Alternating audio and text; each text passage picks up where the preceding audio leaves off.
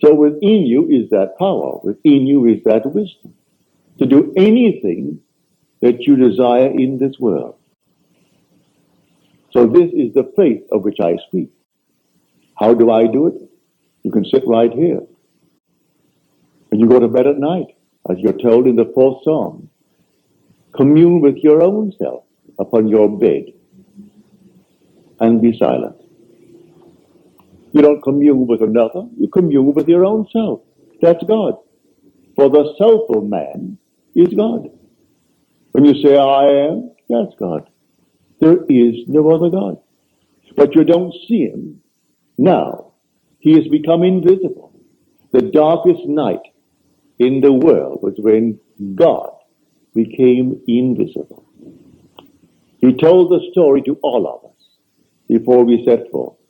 Then he became invisible and took up his residence in us. He became invisible. And in us, he is I am, my own wonderful human imagination. That's God. So I don't see my imagination as I see objects in space. For imagination is the reality that is causing these objects in space.